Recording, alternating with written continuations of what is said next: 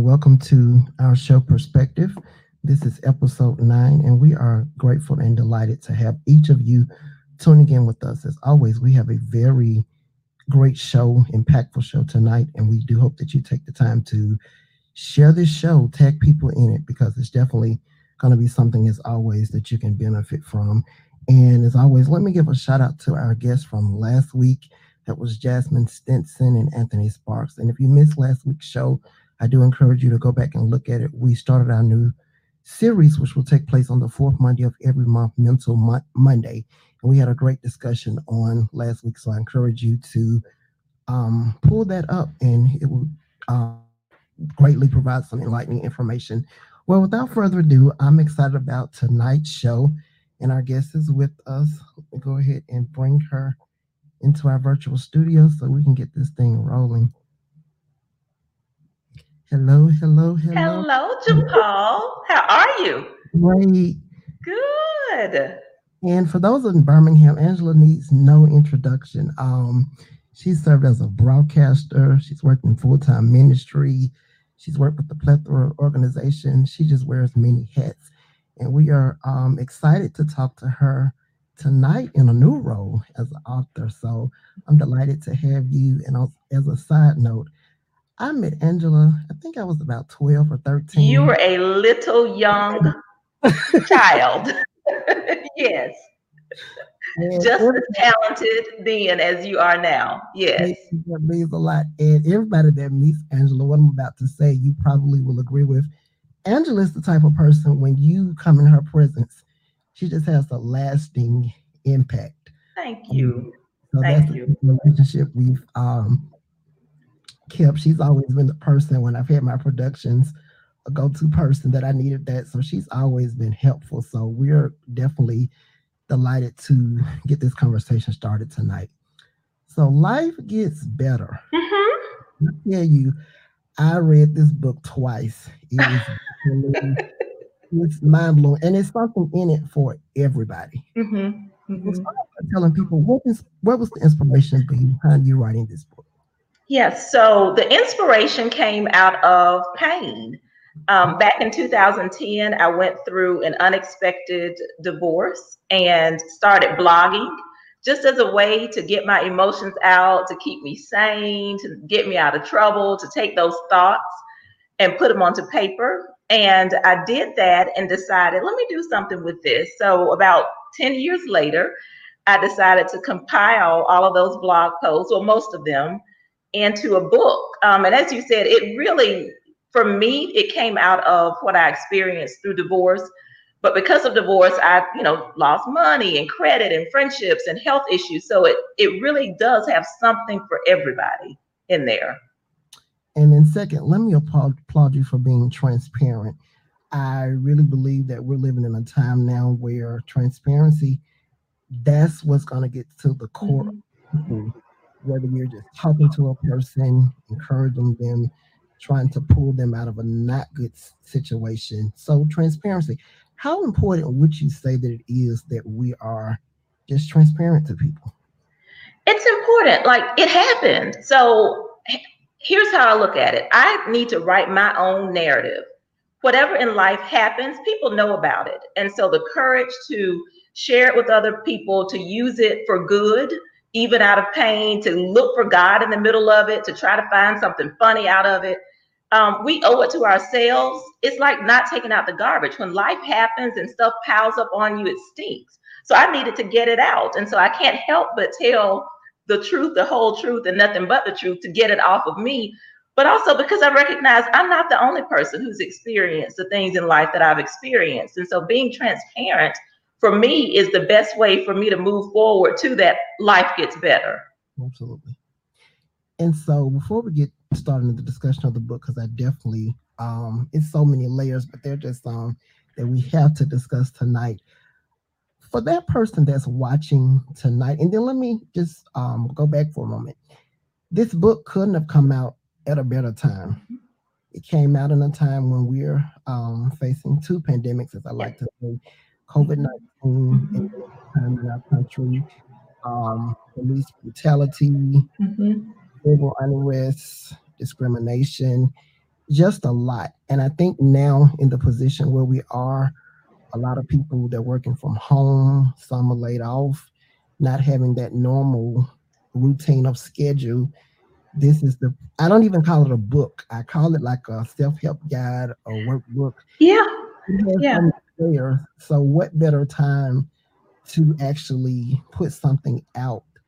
Tell us basically was this supposed to be the original lunch date or actually what was the position behind it lunching? so the the cover of it is me as a baby and that's because um, it was not supposed to be the original launch date. I wanted a fancy picture. I wanted my hair done, and I, it, the other book would have been the cover would have been everything. But when the pandemic happened, I was like, no, this needs to get out now. Let me just find some picture. And it worked out perfectly. But no, it was not the original date. But you mentioned, I mean, we're in the middle of two pandemics social unrest and COVID 19. And so I was sitting on all of these writings that were just sitting there. The book had been completed for months and months prior to when it was released um, this summer. And in the middle of the pandemic, as I'm working from home, trying not to scream because I'm cooking three meals a day and I don't want to, and I'm working from home and I'm working harder from home than I did at work, and I'm still sitting on this book.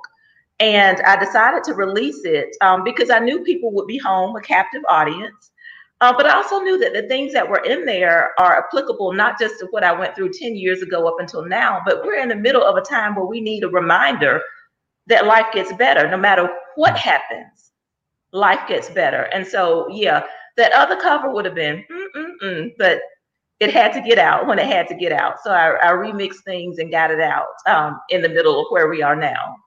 But I really think the picture um, of you as a baby girl really speaks to the nature of the book. It really does. So great choice on that. Okay, let's start talking about some of the things, and I guarantee you, we're not going to talk about everything. We definitely want you to purchase the book, but just um, a few things that are mentioned. First thing I want to mention is forgiveness. Mm-hmm. I know we hear that over and mm-hmm. over and over again, and somebody watching, like, okay, why did he have to say that 1st mm-hmm. like it was coming, but why did that have to be the first thing? Kind of talk about in your own perspective, you had to get to that place where you could say, okay, Angela, you don't have to forget, but you've got to forgive. And just talk about how big of a role forgiveness has played in your life. It's huge. And it's not, um, I've been on both sides of forgiveness, and I write about that in the book. I wasn't the best of friends in high school. I did some crazy stuff. I, you know, wasn't the best of children, especially to my daddy. Sorry, daddy. Um, I was spoiled, um, truthfully, transparent. And so I had to be on the other end of being forgiven far too many times. And so even with my divorce and with other things that I've written about, it wasn't automatic, but it was automatic that it was going to happen because I knew that I needed to get that off of me. I needed to be free, regardless of whether someone said they were sorry or if their actions matched words that said they were sorry. I needed to do it for me. And really, that's what forgiveness is. It's not about the other person. It's the gift that you give yourself to say, let me go on about my life because I did not want to carry anything with me left over into my new life. And so if unforgiveness or bitterness or regret or anger or woulda, shoulda, coulda carried with me, I wouldn't be where I am now. Um, so for anybody battling with whether or not they should forgive, forgive. Those people ain't studying you. And I, I'm, I was an English minor in college, but let me just say, it, the people that we're holding on to, they ain't studying us. They're not. And so we owe it to ourselves to let it go, to heal, you know, get counseling if we need to, but do whatever we have to do to get that those emotions off of us so we can be open to what's next. Absolutely. And then to another area which I think ties into that is prejudging and misjudging. I don't know anything about that. when I read that, I laughed because I think, first of all, and you mentioned this in the book, when we're honest with ourselves, we've all done it. Oh, mm-hmm. we weren't trying to. Mm-hmm. Mm-hmm. And so I think sometimes um, And you know, we've been knowing each other a long time, so we can have real talk. Let's talk. Let me sit back. Sometimes, I think sometimes we get to a place, whether we're in the church or not in the church, saved or unsaved, we get detached from reality. Mhm. And we try to think that we're up here and we don't have any problems. Like I'm just this big person, you know, I've never done this. But we've all misjudged and prejudged and kind of talk about what that does when we do those things to other people. It hinders you when you misjudge people, when you prejudge people. It prevents you from the reason you were connected to that person in the first place. Um, two sides to that coin. I remember when I got the divorce, a couple, few, several people were like, "I thought y'all were perfect." I was like, "What? Nobody is perfect." And so there's that that mindset sometimes that we have, and you mentioned that that people think that um, everything is wonderful for everybody when you put them on a certain level. And then also then there's a flip side of that where we prejudge or misjudge people and think they have nothing to offer, think that their testimonies, their lives, because of what they've been through, is not meaningful to us or to anybody. And so either way you look at it, you're missing out on an opportunity to get out of it, whatever you're meant to get out of it when you misjudge people and when you prejudge people. Um, it's yeah, that's not the thing to do. Mhm. And because I've always been a firm believer, um, people like you, y'all taught us, you get to know people for yourself. Mm-hmm. Never go by Mm-hmm. someone tells you of what you heard because Mm-hmm. a lot of times, and it's we're seeing it more and more when people speak today, they're not speaking sometimes from a healthy place. Mm-hmm. So if I've had a not so good experience with Mary, when when you speak to me, sometimes I say it may be based on that experience. Yeah, Mary and I have had some good times, but if I'm not healed, then I'm only going to tell you the bad things about me. Right. You got to know people for yourself. Yeah. Yeah. And then let's kind of go here. Um, you just said it. Nobody's perfect. Think about how many times have we seen that? We put family members on a Mhm. pedestal. We put church leaders on a pedestal. We put just people that we are counting that we look to. We put them on a pedestal. Then when they fail or make a mistake, or in our eyes do something that wasn't right, or as today's generation say, where they do that at? Yep. It hinders us. mm-hmm. So, how would you say it is important that we see these people as human beings and learn that, you know, they pull up their pants and skirts just like the next person? You just said it. Um, it, and that's truly it, JaPaul.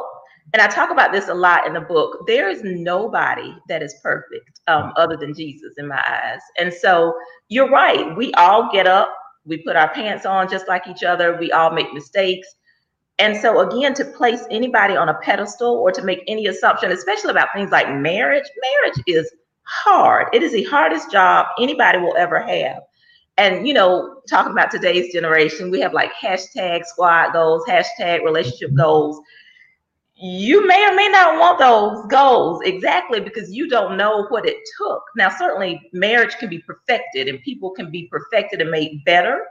But to place anybody on a pedestal where they're not allowed to be human, where they're not allowed to fail, where they're not allowed to ask for forgiveness or ask for a second chance or to show a side of you that you may not be familiar with, that is unfair. And people are humans. Humans are guaranteed to disappoint from the highest of humans to the highest. They are guaranteed to disappoint. And so we do ourselves a disservice when we place anyone Mhm. and I oh, it used to drive me crazy when I was um, married to a pastor, and there was the expectation that he was perfect or that I was perfect. That is so far from the truth. Um, we're, you know, in any leadership role or any role of authority, you have to give people grace, the same grace that we expect in our lives day to day they deserve as well. And so I would tell anybody be careful of placing anybody on a pedestal because when they fall or if they should fall, hyping them up too much, you don't want to be so close to that that you're damaged based on what happens and what's shattered. Um, so keep in mind, people are humans. They're going to make mistakes. That's why we have grace. And you just said something key, and I have to say this, y'all. Everybody who's watching and that will watch the replay, we gotta be careful. And this doesn't, this doesn't, you know, qualify for church leaders. Even me, and I guess I think I looked at different, it different once spotlights were on me. Once I became a business owner and mm-hmm, mm-hmm. People do tend to look at you different and it's already enough pressure on mm-hmm you do everything right. Y'all, we don't need that extra pressure. yeah. It, it, yeah. It, it, can be a lot. and to be honest, at times it can be too much. Mm-hmm. And that's why you see a lot of leaders again in the church, outside the church, even celebrities. There are times when you don't see any post on Facebook. Mm-hmm. Um, they just want to be able to live their private lives mm-hmm out any of the facades because, like you and I've just said, the same problems that they have, we have. Right. Between their life and ours is before our eyes, whereas people know some of the things about our lives, but they don't know everything. Mm-hmm. You only know what people allow you to know. And so think about that when you're thinking about putting somebody on a pedestal. You're getting whatever they give you, you're not seeing the full view. So again, just do yourself a favor. Do not put anybody on a pedestal because as you said, the pressure is intense. We all go through things, but to go through anything publicly um, is difficult for anybody. And so taking that pressure off of people is the best gift you can give to them and to yourself. Exactly. And my dad just said something that I have to come in. He said, let people be themselves and accept them for who they are. That is definitely true. That's wisdom. Yeah. yes.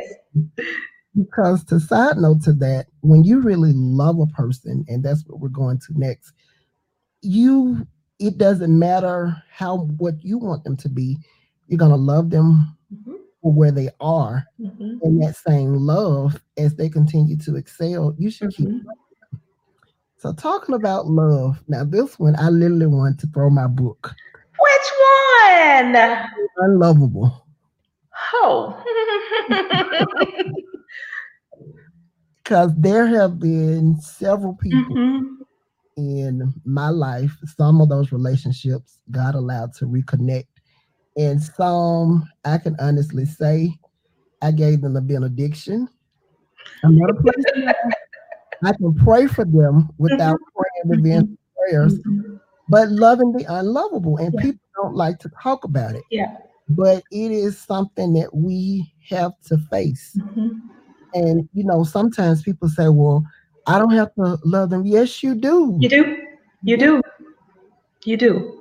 The Bible says it. And then also to add to that for your peace of mind. Mm-hmm. Because I think a lot of times, really, and then I'll allow you to chime in, people that have done us wrong they've done the damage. Mm-hmm. They've wrong with them. Mm-hmm. Now, as if it was good, bad, or ugly, they've gone on. Yeah. Nine times out of ten, because they haven't allowed themselves to be convicted, they're sleeping at night. Yeah. They're the ones up. Ooh, if I could do this. Yes, plotting, getting your speech together, losing weight, all right. that. Right. While they're sleeping and eating. Yeah, um, that one, and I, I tried to think about when I wrote that. I honestly think I wrote that when I was not actually loving unlovable people, but I wrote it because I wanted to get to that point. Because, like you said, I wanted to let go of that. Plus, again, here comes the incorrect grammar.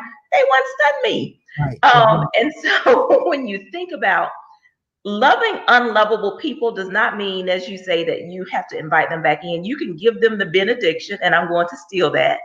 you can give them the benediction and still love them because we are required to love. Um, and by love, it's seeing them as a fellow brother or fellow sister, regardless of what they've done. This is a human being, and we sort of built up to that. You know, forgiveness, not prejudging, not misjudging, having grace for people and so when you take on that mindset where you can say, okay, it happened.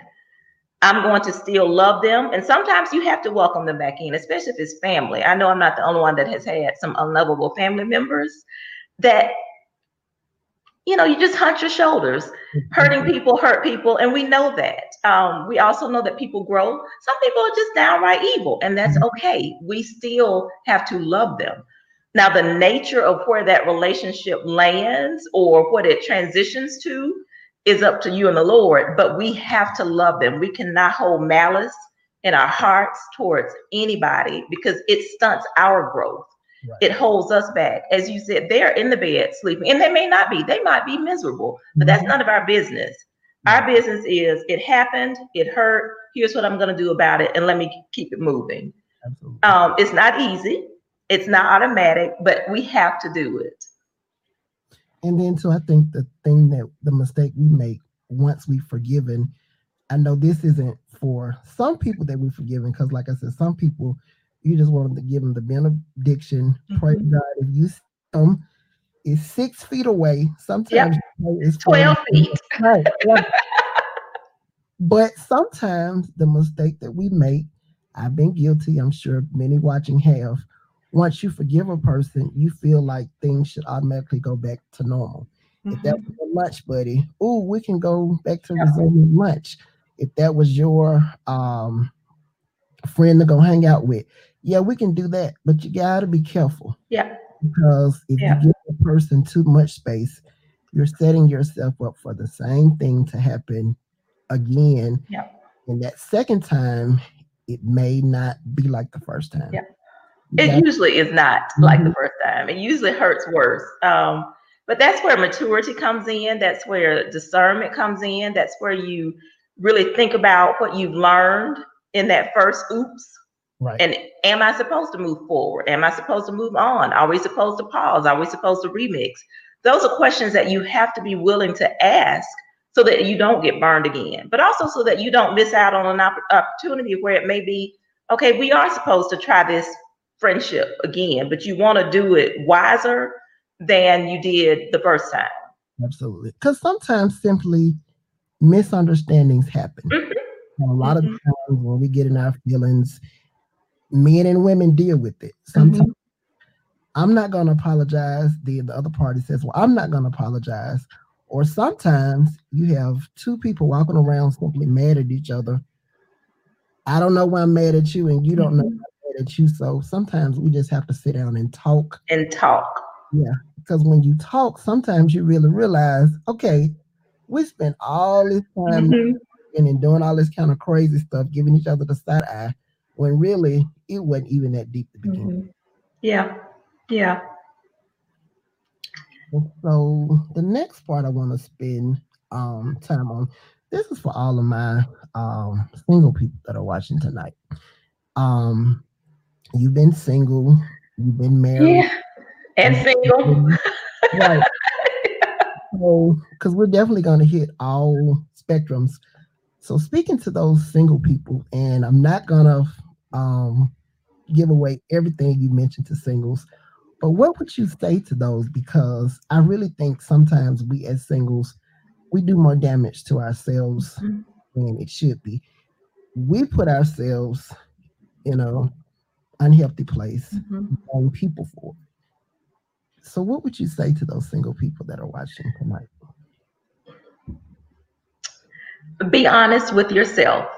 That is what I would say to single people. That's what I wish someone would have said to me in my 20s and 30s or teens. Um, be honest.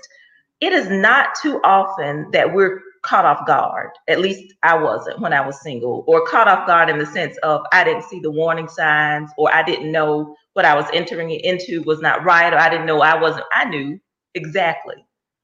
It still hurt, but I knew. Um, so be honest. Be honest with yourself about what you actually want and deserve. Be honest with yourself when you see things that you know are not right, when you know this is not somebody that I can spend the rest of my life with. This is not someone that I want to bring around my family or my children if you have children. This is not somebody I want to grow old and ride around Publix in a scooter and, and pick out peaches on a shelf when we're senior citizens with.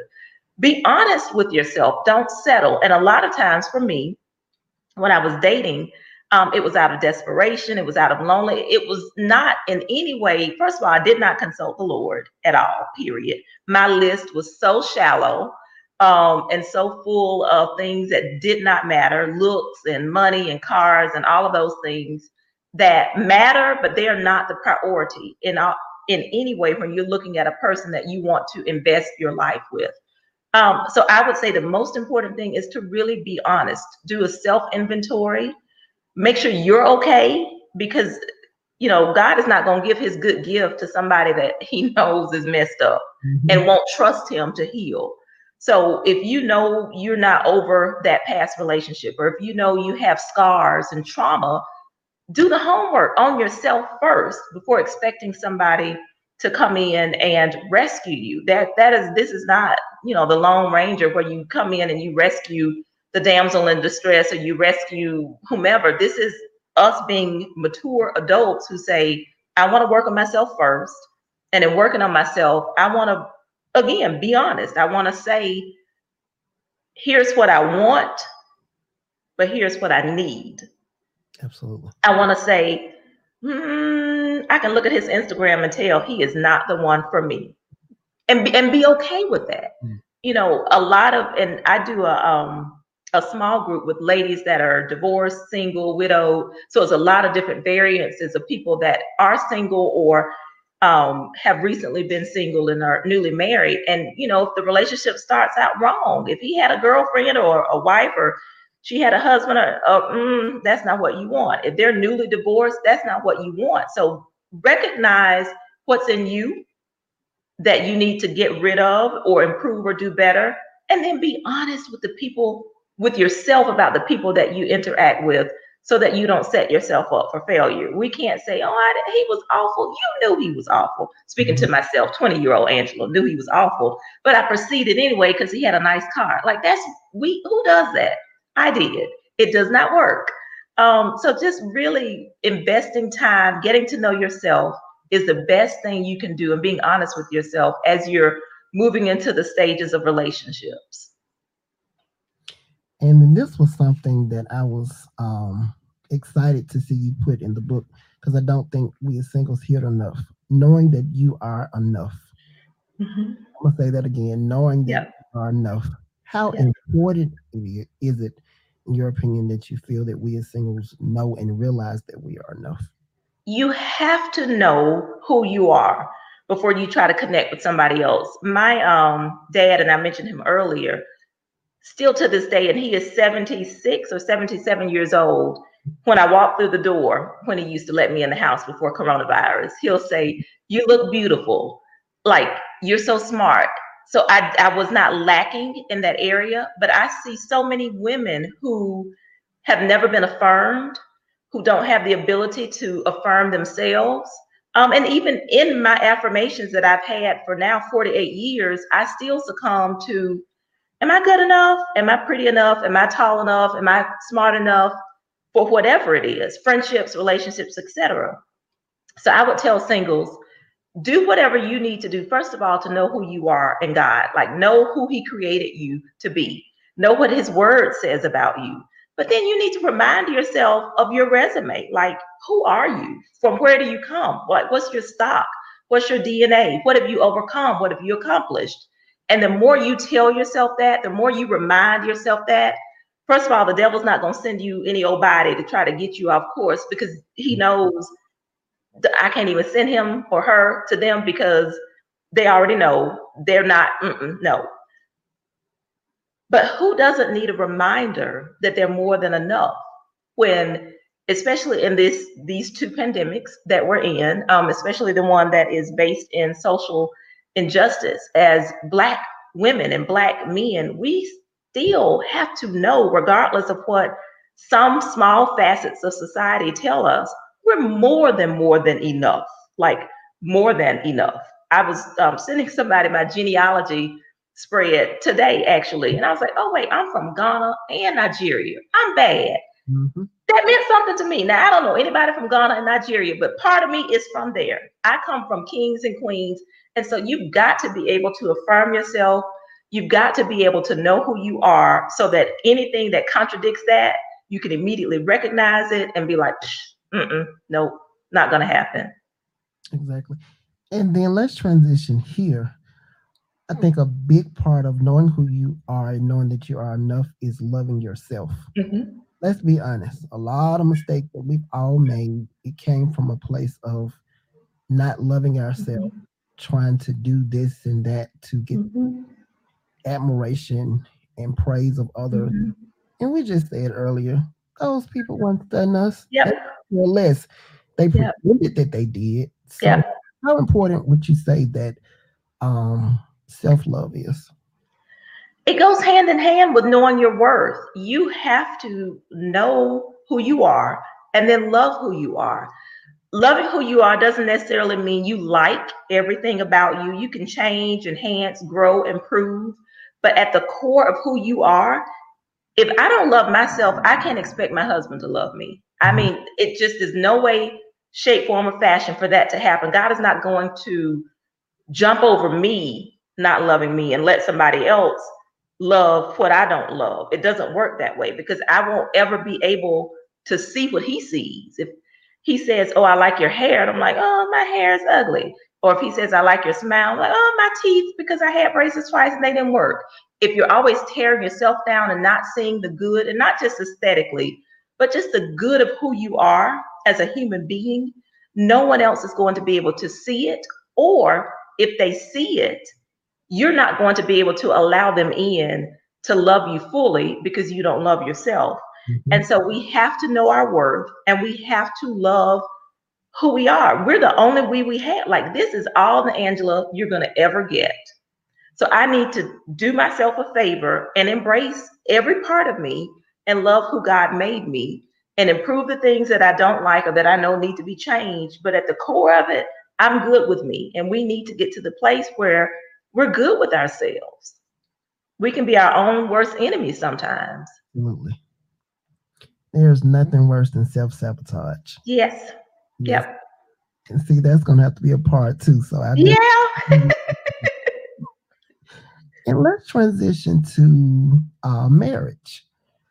Um, that's something you've been blessed to experience twice. Mm-hmm, mm-hmm. I pose this question. Um, what would you say to married couples now that you really didn't know or really grasped in your marriage that you learned now? I like how you said I've been married twice. um, and as you say in the book, this the second one is it. Yes. Oh my gosh, yes. it um I learned first of all, I am so grateful, and and I say this as often as I can. I'm so grateful for my first marriage. Mm-hmm. Um, the way it turned out was not what I could have expected. I'm not speaking on behalf of my ex-husband, but I'm sure he would say the same thing.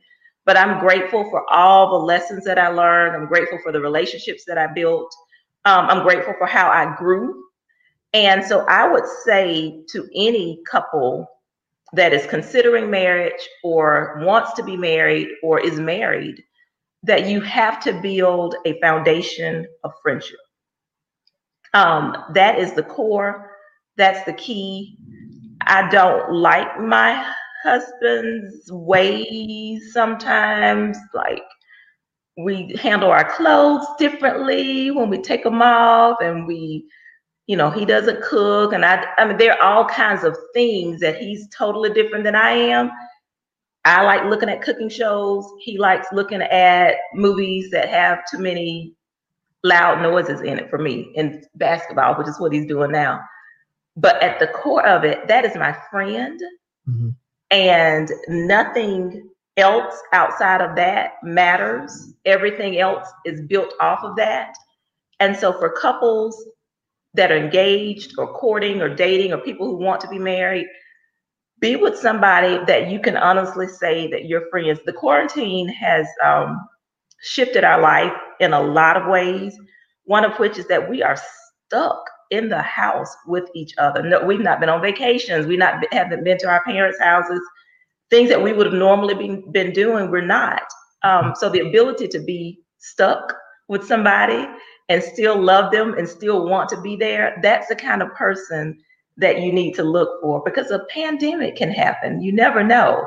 So if you don't have somebody that's your friend where you can laugh and be silly or say stuff that other people would think is weird, and you two get it, and that's all that matters, that's the kind of person that you want um, to be in it. And then let God build the rest from there.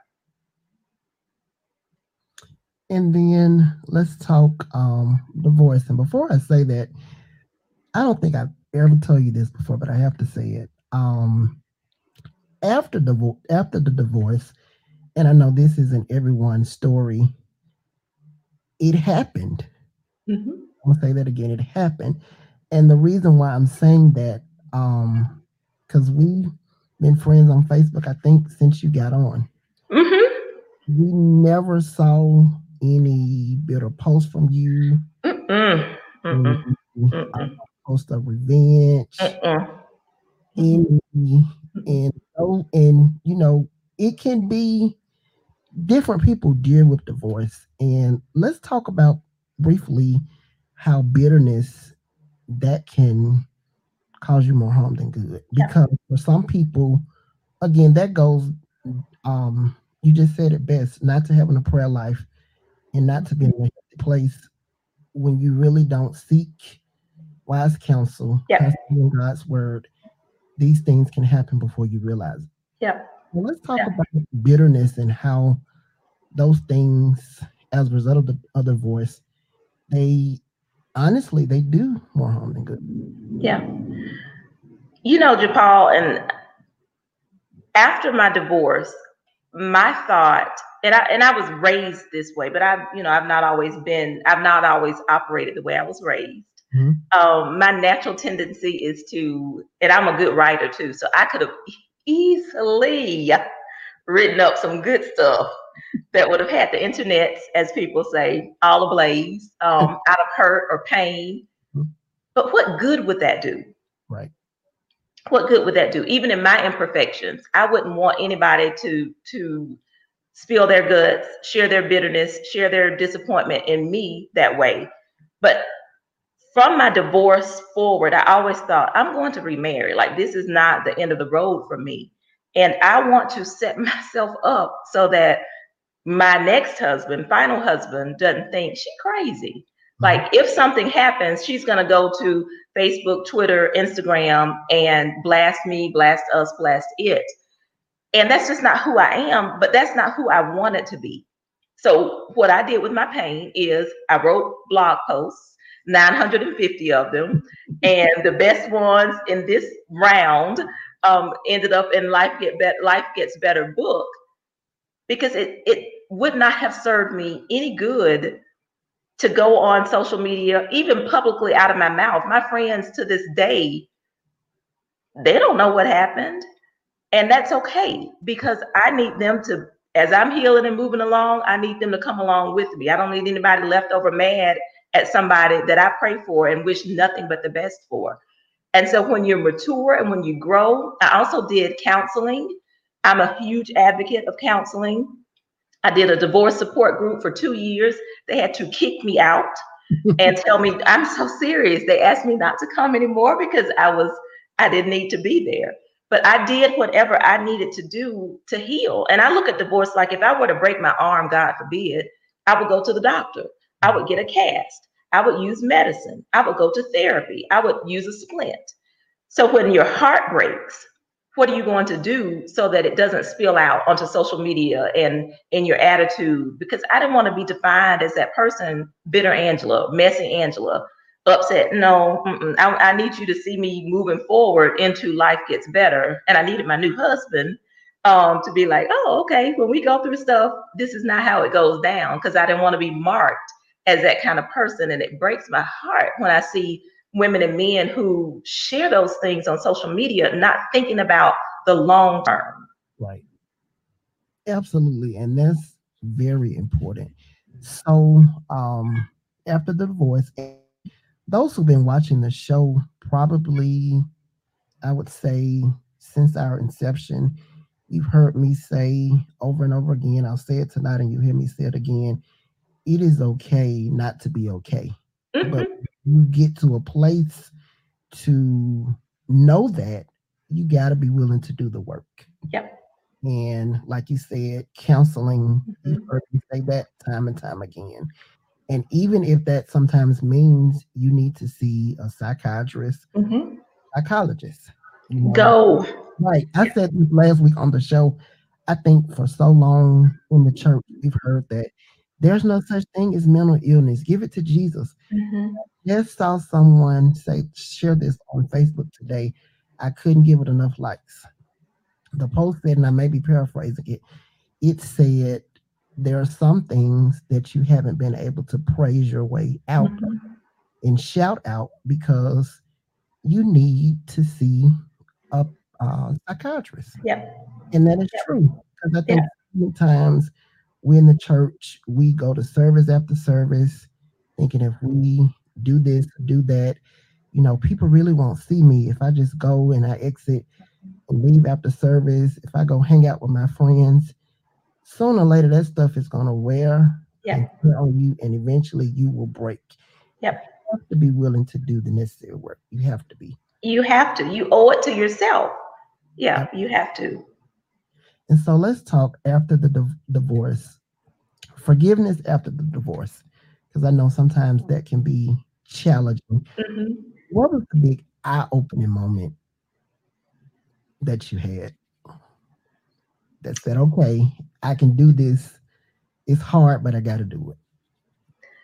I think for me, again, it goes back to I just did not want to be that person that people were talking about me behind my back because I was still broken or you see me coming and all I'm talking about is what happened, how it hurt, was not fair. I just did not want to be that girl. I wanted to be the one that you knew what happened because people knew it is what it is.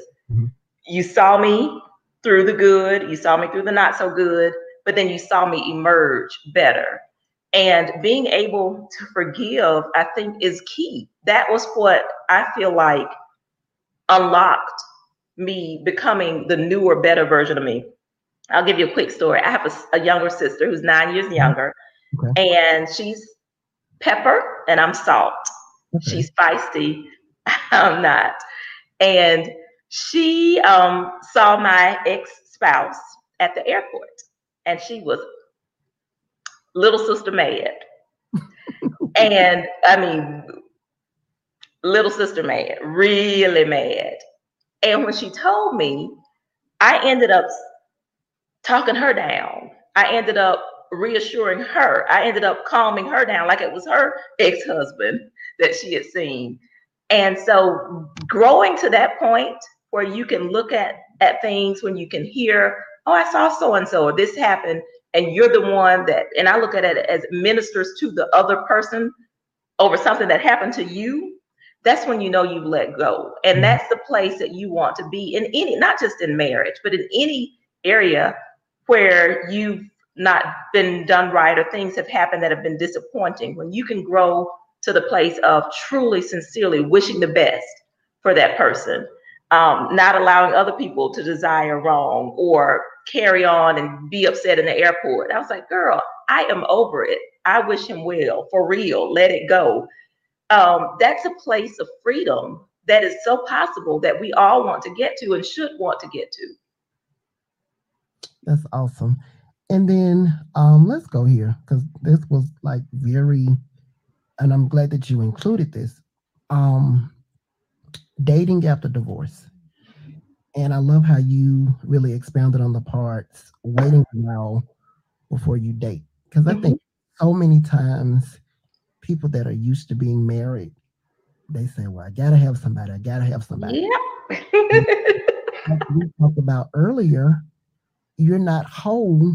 And when you go into a relationship unwhole, if you're not careful, some of those same cycles and things that you thought you worked past they could still be there. Yep. So let's talk about waiting um, before dating after divorce. So I wrote that because I did not. Um, my husband now and I dated, we knew each other in 10th grade. We dated in the mid to late 90s. And then we met right after my divorce. And that was not the right time. Again, I told you I went to um, divorce support for mm-hmm. two years. I'm still figuring out things financially, credit wise, healing, all of those things. And I'll tell anybody, and we say this all the time God knows what He's doing, number one, and His timing is perfect. But I believe we hindered our progress with each other because I was just glad, number one, to meet him again on Facebook. And I have been used to being married for nine years. And so I think a lot of the path that we went to where we are now, which is wonderful, we could have avoided or could have done differently or could have done less longer than we did if I would have just simmered down somewhere, really worked on myself. And I did, but I was torn in my focus because I met this guy that I dated in 98 and was glad to know him. Um, so I tell anybody take some time for yourself. Take time for yourself. Take time to heal. Take time to get to, to know yourself, this new version of you. Take time to have the air as low as you want it to, um, or to get up early or late if you want to. Get to know the new you in this season that you're in before rushing into something else. And doing that is not a guarantee that it'll turn out, but it'll at least guarantee that you're ready for whatever happens. Mm-hmm. Um, so slowing the roll after divorce, and not just divorce, just relationships in general. If you've been in a long-term relationship or a meaningful relationship, slow down, slow down, slow down. Be prepared to become your best alone so that you can be even better when you're connected with the right people or the right person. Take it from me. Awesome. And then um marriage again. I can talk about it all day. so um and I kind of mentioned it before, but what did you make the conscious decision to say, well, okay, I've gone through this once and um because when I saw you after the divorce and you probably were still battling with some things, you could see the strength. You really could. So going into um, your present marriage, mm-hmm. what were some things? I'm not going to say that you felt like you mastered because I believe that every day in life, whether we're single, we're mar- married, there's always going to be things that we're working mm-hmm. through. But what are mm-hmm. the things that you felt like that you had overcome and that this time around you were assured that things would be different?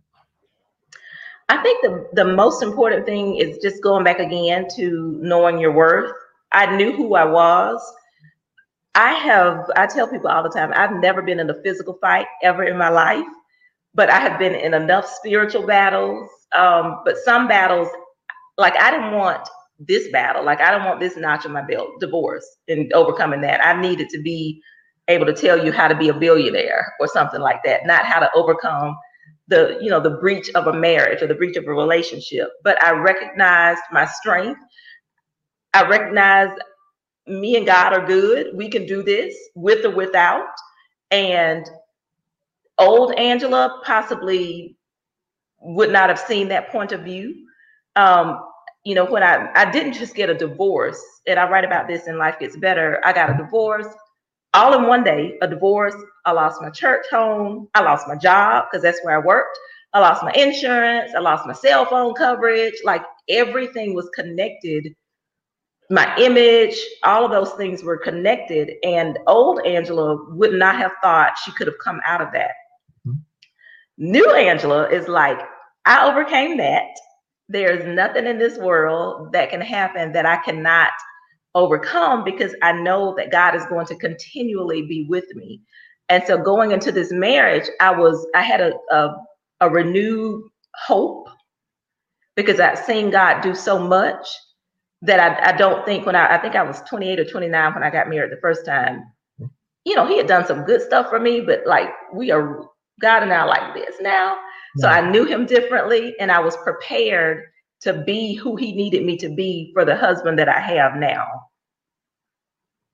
The last section I want to talk about, because we could go on and on, but I don't, like I said, I don't want to give away too much. of separation. That was eye opening. And when we think about that, um, of course, we think about marriage and relationships, but that could be friendships as well. Even um, I know a lot of people they're partnering in business. Yep. So ministry I, also. Absolutely. Yep. Also. Yep.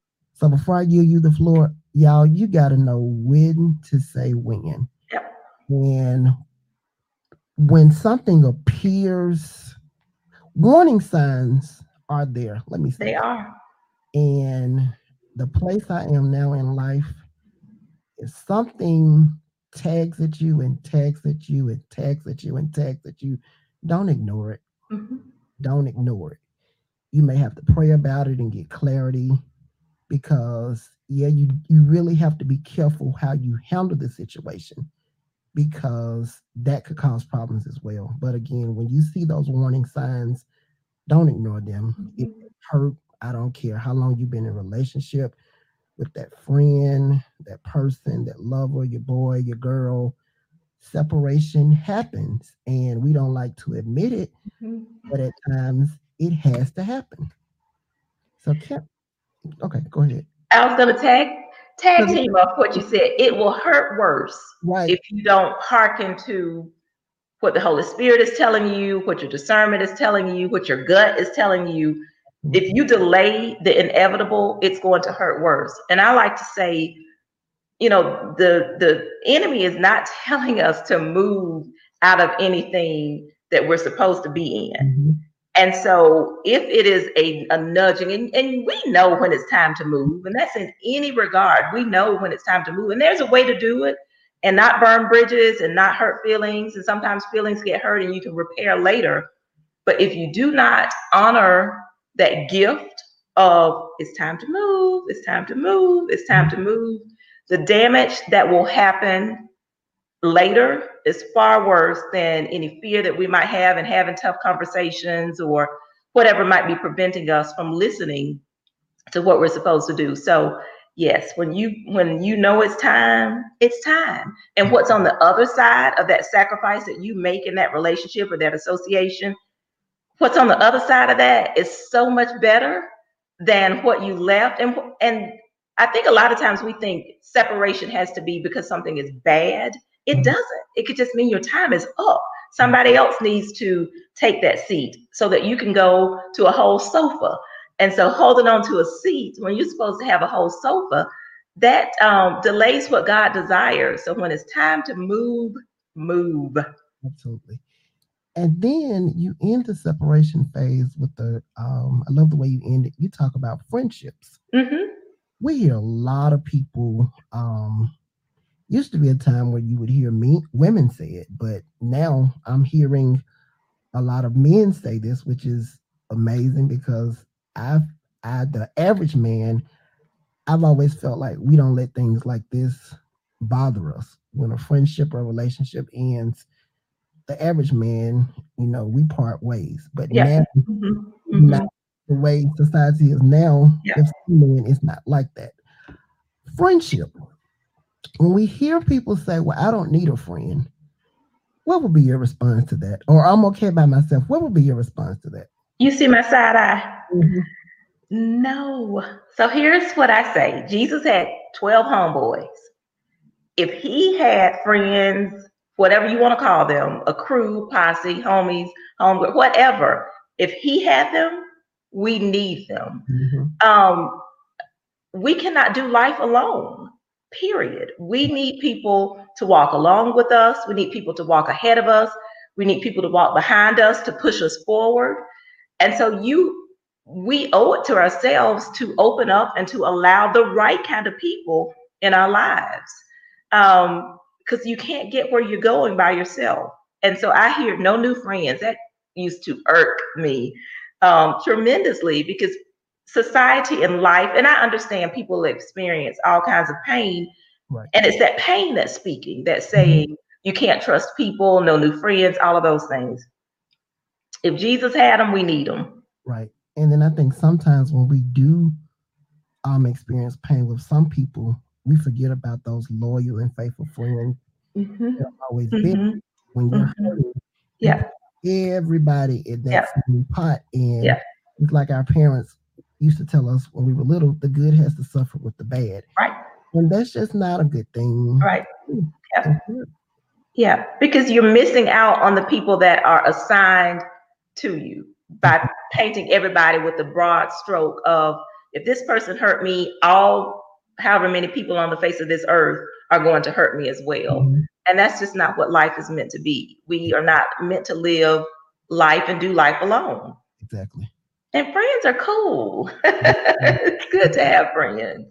And then I've I'm I believe in strongly you should your family is great. They're gonna be there always when nobody is there. But you need an outlet of outside of that common family circle. Yes. You should have that. I would I would say those three people yep.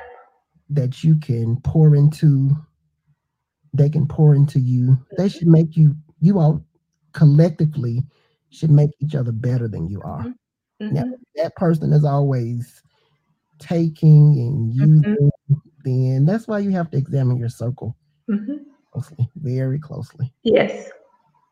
So tonight we talked about all of this good stuff pertaining to life gets better. But there may be someone watching or who will watch that says, JaPaul and Angela, all of that was good. I hear you. But how can you really convince me that life is going to get better mm-hmm. to that person? So I start the book um, talking about how I lived a life where I tried I tried to make everything look perfect. Mm-hmm. Um, I always wore makeup. I always dressed up. I was always poised. I, at the age of 16, lost my first boyfriend to murder.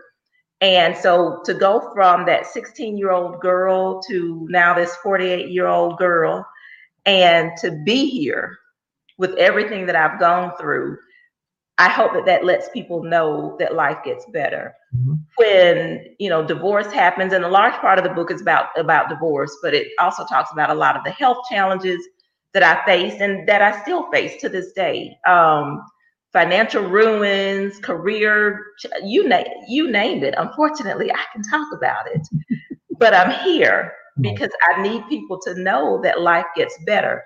It may not turn out the way that we desire, the way that we thought, but it's the way God planned.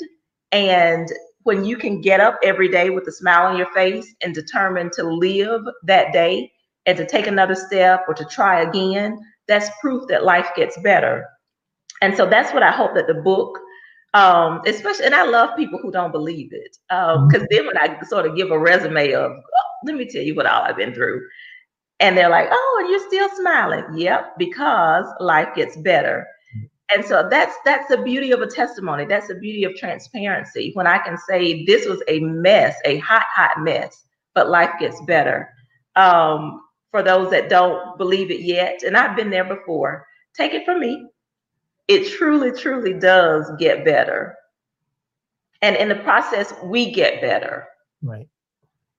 The last question What advice would you give to your to 12 year old Angela if you had a chance to sit at the table with her now? So 12 year old Angela wanted a Jheri curl to fit in with everybody else at Homewood. She was 5'9, 100 pounds didn't have braces, didn't have a perm, didn't think she was beautiful, didn't have a voice. She was super shy, super quiet. I would tell her just hang in there. Um, I don't even know that I would have said anything differently to me because because I experienced 12 year old Angela, I can tell a 12 year old somebody else, I know exactly what it's like to be an outcast. I know exactly what it's like to not fit in. I know exactly what it's like to be shy and to not like the way you look, but hang in there. Um, and so I would say to anybody who isn't where they want to be, hang in there. Hang in there. Believe for better. Do what it takes to become better, but don't discount where you are um, and value where you are. I guess that's what I would tell her. No Jheri Curl Angela at Homewood Middle School. Value where you are because that's going to help you have empathy and compassion for people who are different that you would not have had if you were popular. So that's what I would tell her. Hang in there. Absolutely. And then this is a segment we started two weeks ago, and as I've um, everybody who watches and will watch, this will be something ongoing that we will do. So we are 64 days until the November 3rd election. Mm-hmm. Let our voice be heard and make your voice count. So, in your own way, um, I want you to con- um, appeal to our audience, which is made up of a variety of ages, how important this is, this election is. People died so that we can vote. Mm-hmm. People are dying literally in this moment in time. We're in the middle of social injustice that we've not seen in decades. And so November 3rd is critical. It is get up extra early, get the kids ready, fix breakfast the night before, get your clothes ready, get in the car and go vote. Stand in line as long as you need to. We have to, have to, have to honor the sacrifice of our ancestors who fought so hard for us to have this right. And then we need to enact some change in this country so that we can have the right to live and that we all can be treated fairly and equally and this country can can become who it needs to be for everybody in America. November 3rd is crucial. it is crucial. It is crucial. It is crucial. Vote. Yes, yes. And you see the information on the screen. You can purchase Life Gets Better. It's available on Amazon in Kindle format and as a paperback copy. And tell people where they can find out more information about you. So the blog post that has 950 other things written on it, there you go, right there, lifegetsbetter.net. Um, it's a lot of stuff on there. So that really is where um, all of my life, at least over the last 10 years, has lived on page and has lived at that website. Um, and things that didn't make it to this book live there as well. So it's a lot on relationships and faith and money and careers and um, of course, marriage and divorce. But that's really where you can learn more and know more. And then definitely you can get the book Life Gets Better on Amazon. Exactly. And Angela is a great speaker, facilitator. Thank um, you. Any phase you need her to do, uh, you can find that contact information on the website. Well, I have enjoyed having you. I have too. Thank you so much. You are now part of the Perspective family. So yes. we do look to have you on soon. And I want to thank everybody for tuning in tonight. And as always, you can stay connected to us on Facebook and Instagram, and you can subscribe to our YouTube channel. We have a lot of great things that are happening. And next Monday, next Monday's show, um, I list, I do look at your emails more than you all think. So you all have been asking, you've been saying, okay, well, we like your format of your shows, but we want to hear more from you. So you're in for a treat. Um, uh, this will be a one-time thing for now, and I mean that. Um, next Monday at 7 p.m., we're calling this Backstage with JaPaul. Um, we'll, I'll talk more about Divine Vision Entertainment. I know some of you have noticed the name change. We'll talk about that. We'll talk more about perspective, how this was birthed, and then I will also give you all a chance to ask me personal questions. Here's the thing the email address that you see on the screen that's info at divinevisionent.com you have to get your questions in by Thursday. I won't answer any questions live on the spot. So make sure you get those questions in. We're going to have fun on next Monday. Um, you all will hear some a little bit about me growing up. So it's just going to be fun. So um, questions that you all have been wanting to ask, get those in. And as always, we encourage you to keep the faith. So how I normally end the show, I normally end with um, inspirational word just to carry us out. So this week's inspirational word, I have three words for you. Life gets better. Keep the faith. Have a great week and see you next Monday. Good night.